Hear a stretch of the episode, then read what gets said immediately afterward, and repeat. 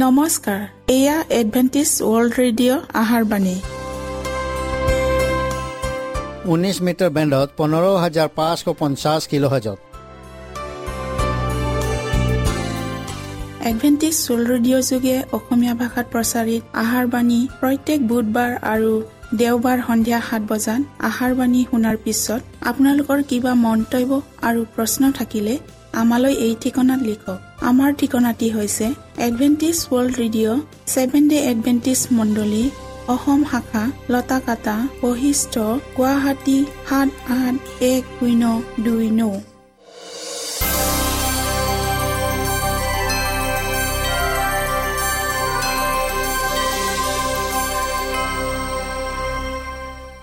প্ৰিয় শ্ৰোতা বন্ধুসকল এতিয়া শুনো আহক এটি খ্ৰীষ্টীয় ধৰ্মীয় গীত।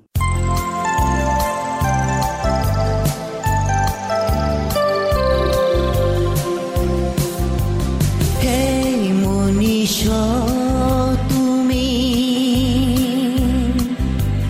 হে মনীষ তুমি? তুমি কেউ অপ্রিয়? ভুল প্রভু দৃষ্টি করিলা। তুমি কেউ অপ্রিয়? ভুল প্রভু দৃষ্টি കോരീ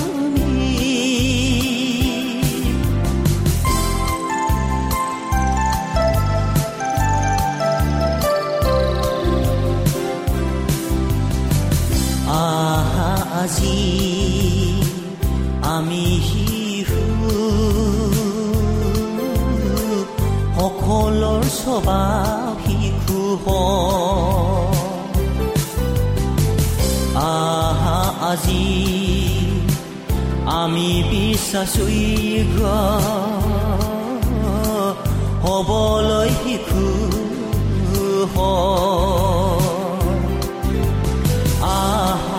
আজি আমি শিশু আহা আজি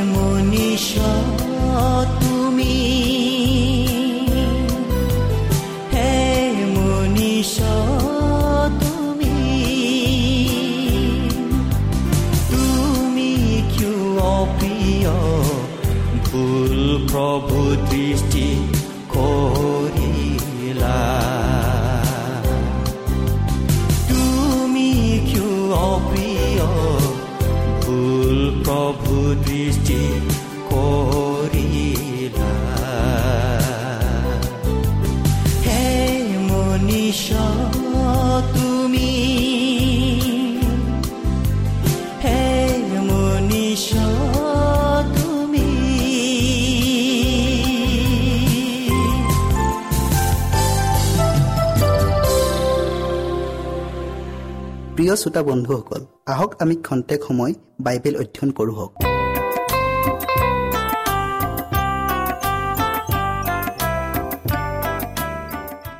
আজিৰ বিষয় হৈছে সেই মানুহ বুৱতী পানীৰ দাঁতিত ৰোৱা গছৰ নিচিনা।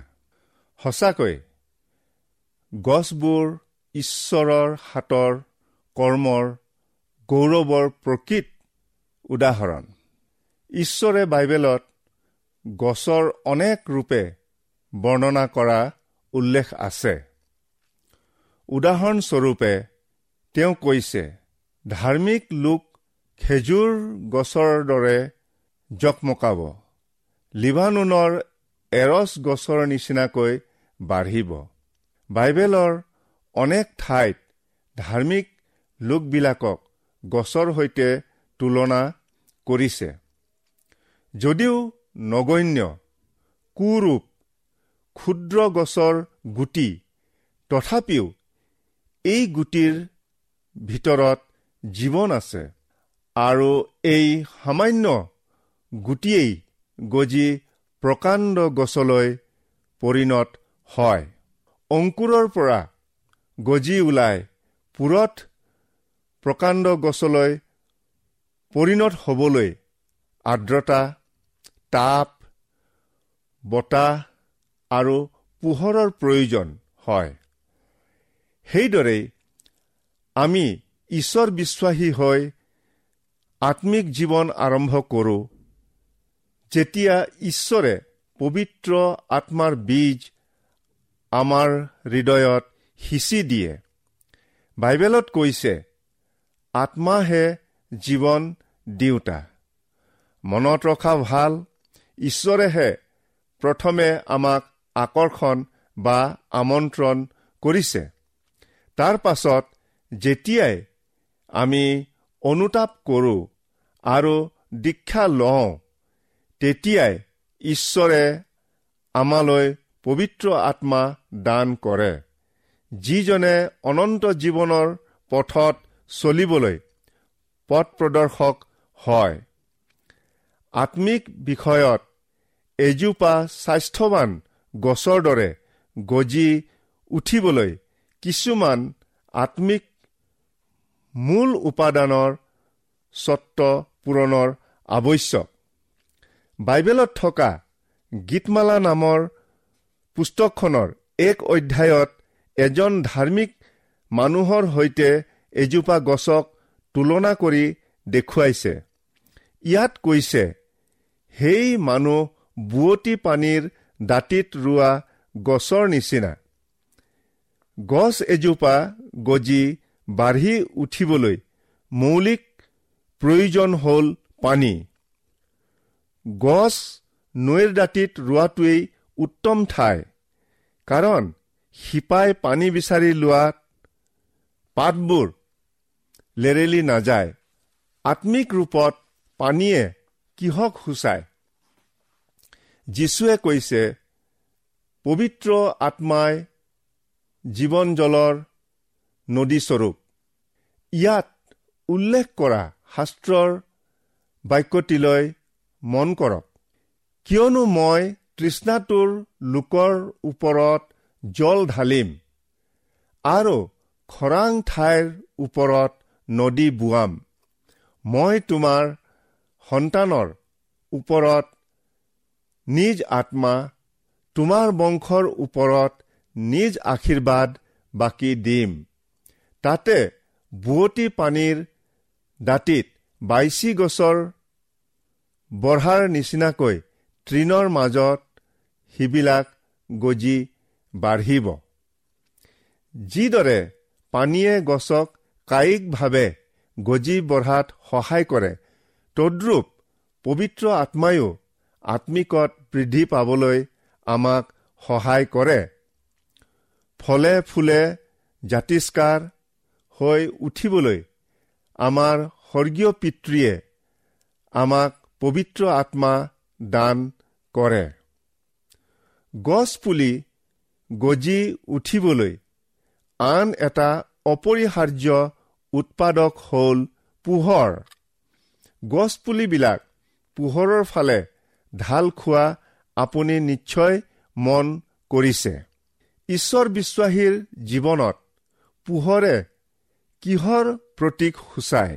শাস্ত্ৰত কৈছে ঈশ্বৰৰ আজ্ঞা আমাৰ জীৱনৰ প্ৰদীপস্বৰূপ ঈশ্বৰৰ বাক্য অধ্যয়ন আৰু শ্ৰৱণৰ দ্বাৰাই আমি অধিক পোহৰ আহৰণ কৰিব পাৰিম। অৰ্থাৎ ধাৰ্মিকতালৈ আমাৰ ভোক আৰু পিয়াহ থাকিব লাগে। যিহেতু আমি আত্মিক বিষয়ত বৃদ্ধি পাবলৈ আত্মিক আহাৰ ভোজন কৰিবই লাগিব।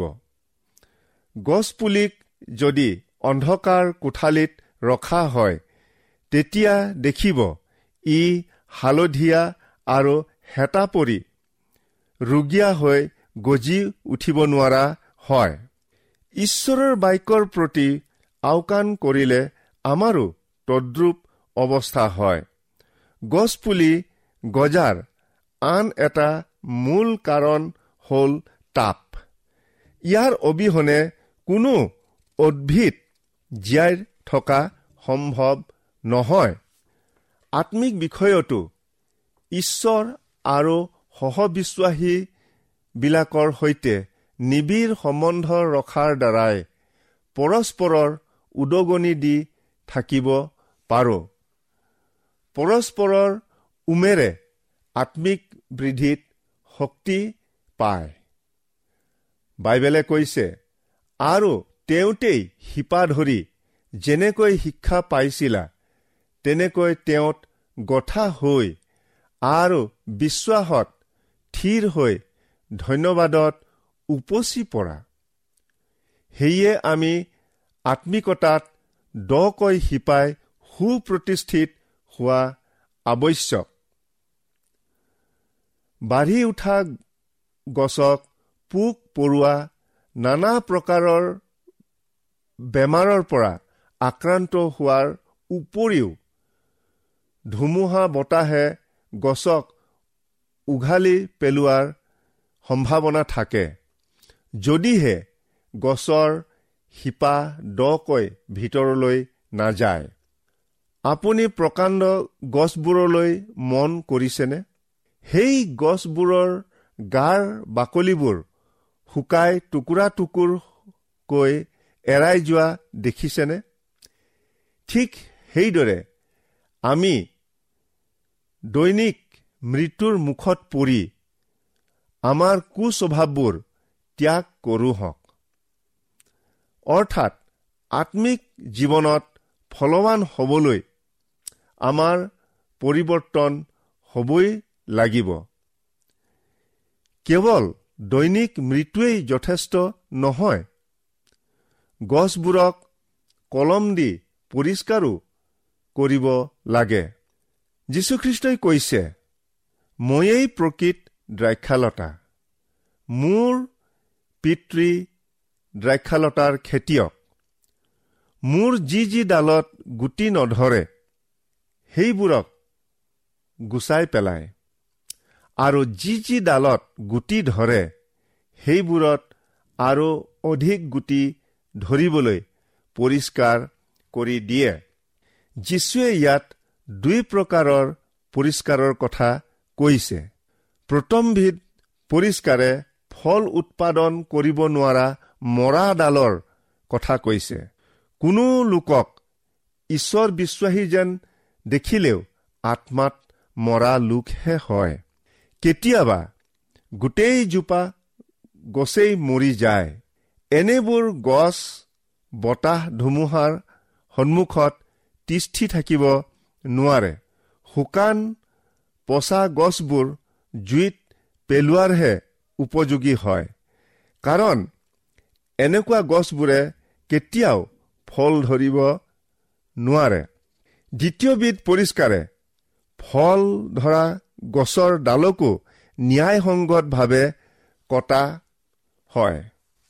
এই ঘটনাৰ দ্বাৰাই আমি জনা আৱশ্যক যে আমাৰ বিশ্বাস দৃঢ় কৰিবলৈ আৰু আত্মিক ফলৰে ফলৱান হ'বলৈ ঈশ্বৰে আমালৈ দুখ কষ্ট তাৰণা ইত্যাদি পঠিয়াই পৰীক্ষা কৰে যাতে আমি আৰু অধিক ৰূপে ফল ধৰিব পাৰোঁ।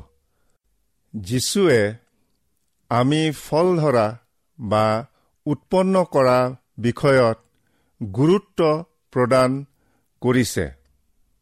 ইয়াতে তোমালোকত অধিক ফল ধৰিবলৈ মোৰ পিতৃ মহিমান্বিত হয় আৰু ইয়াৰেই তোমালোক মোৰ শিষ্য হৈ যাবা।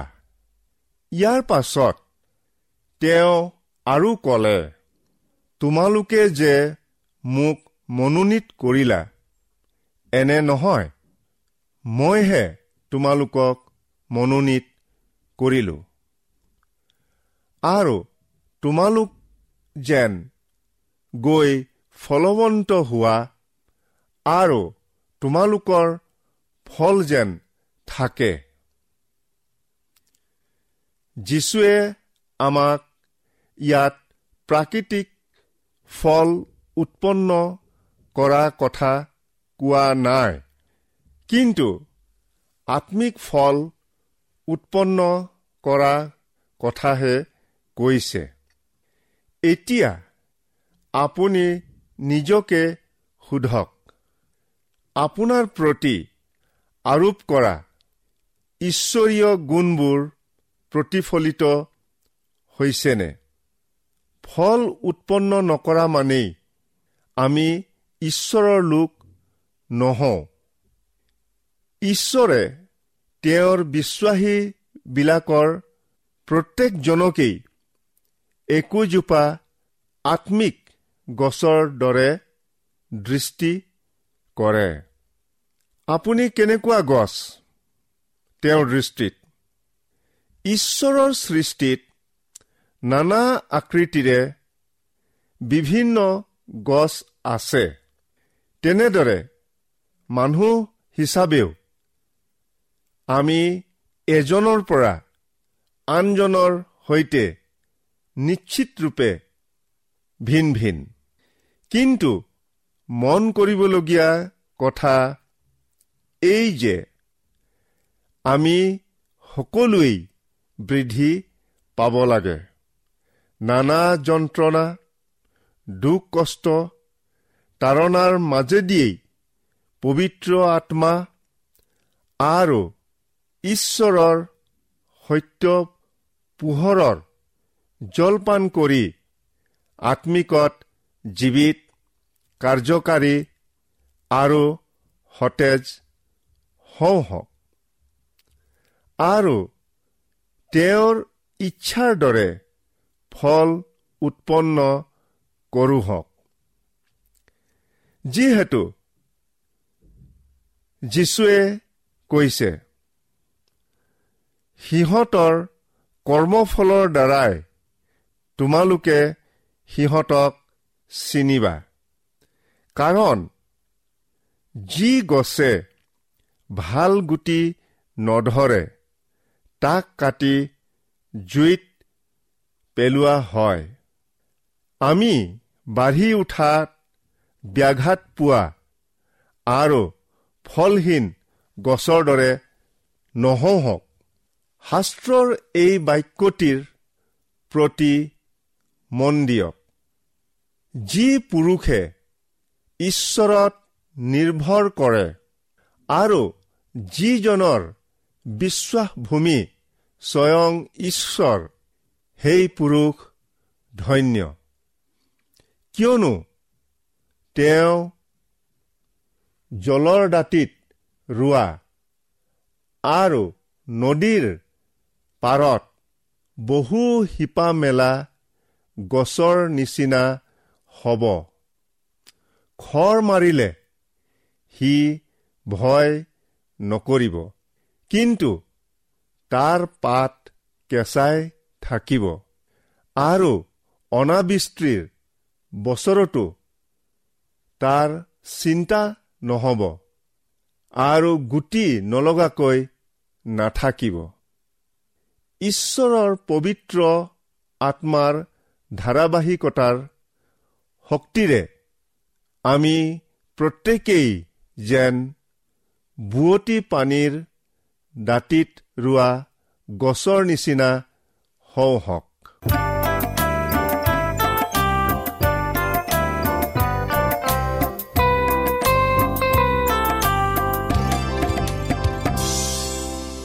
ইমানপৰে আমি বাইবেল অধ্যয়ন কৰিলো। এতিয়া আকৌ শুনো আহক এটি খ্ৰীষ্টীয় ধৰ্মীয় গীত।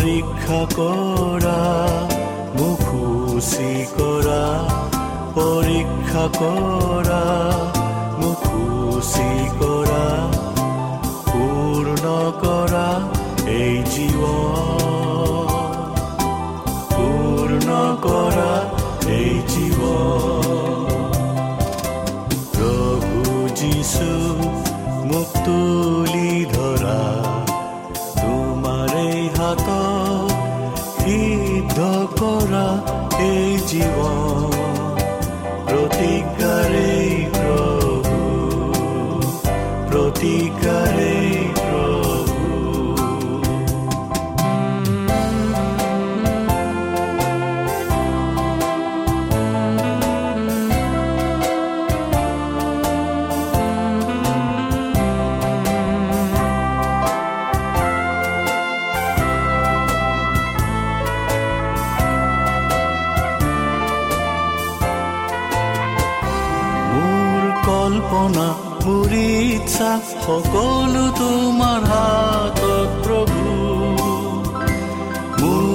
অন্তৰত প্ৰলোভন কোনো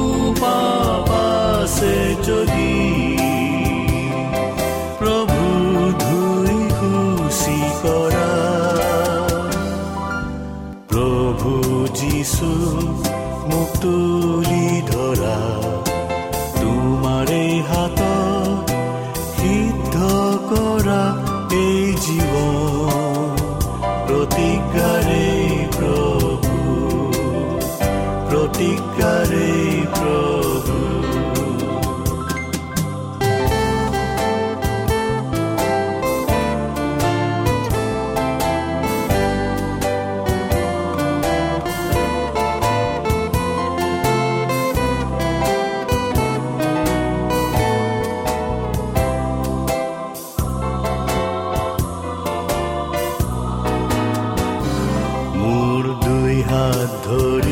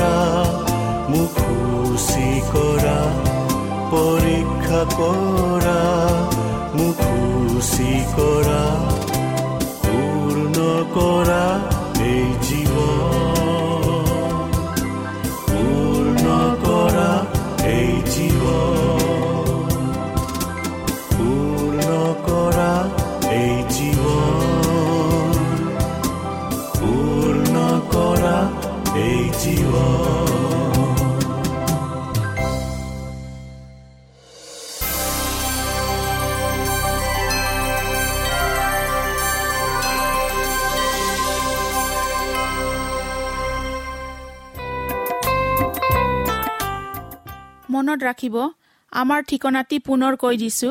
Adventist world radio' Assam region of seven day Adventist voice of hope Latakata Basistha Guwahati seven eight one zero' two nine প্ৰিয় শ্ৰোতা বন্ধুসকল এডভেণ্টিজ ৱৰ্ল্ড ৰেডিঅ' যোগে আহাৰবাণী প্ৰচাৰত আপোনালোকক পুনৰ লগ পোৱাৰ আহাৰে আজিলৈ সামৰিলোঁ। ধন্যবাদ।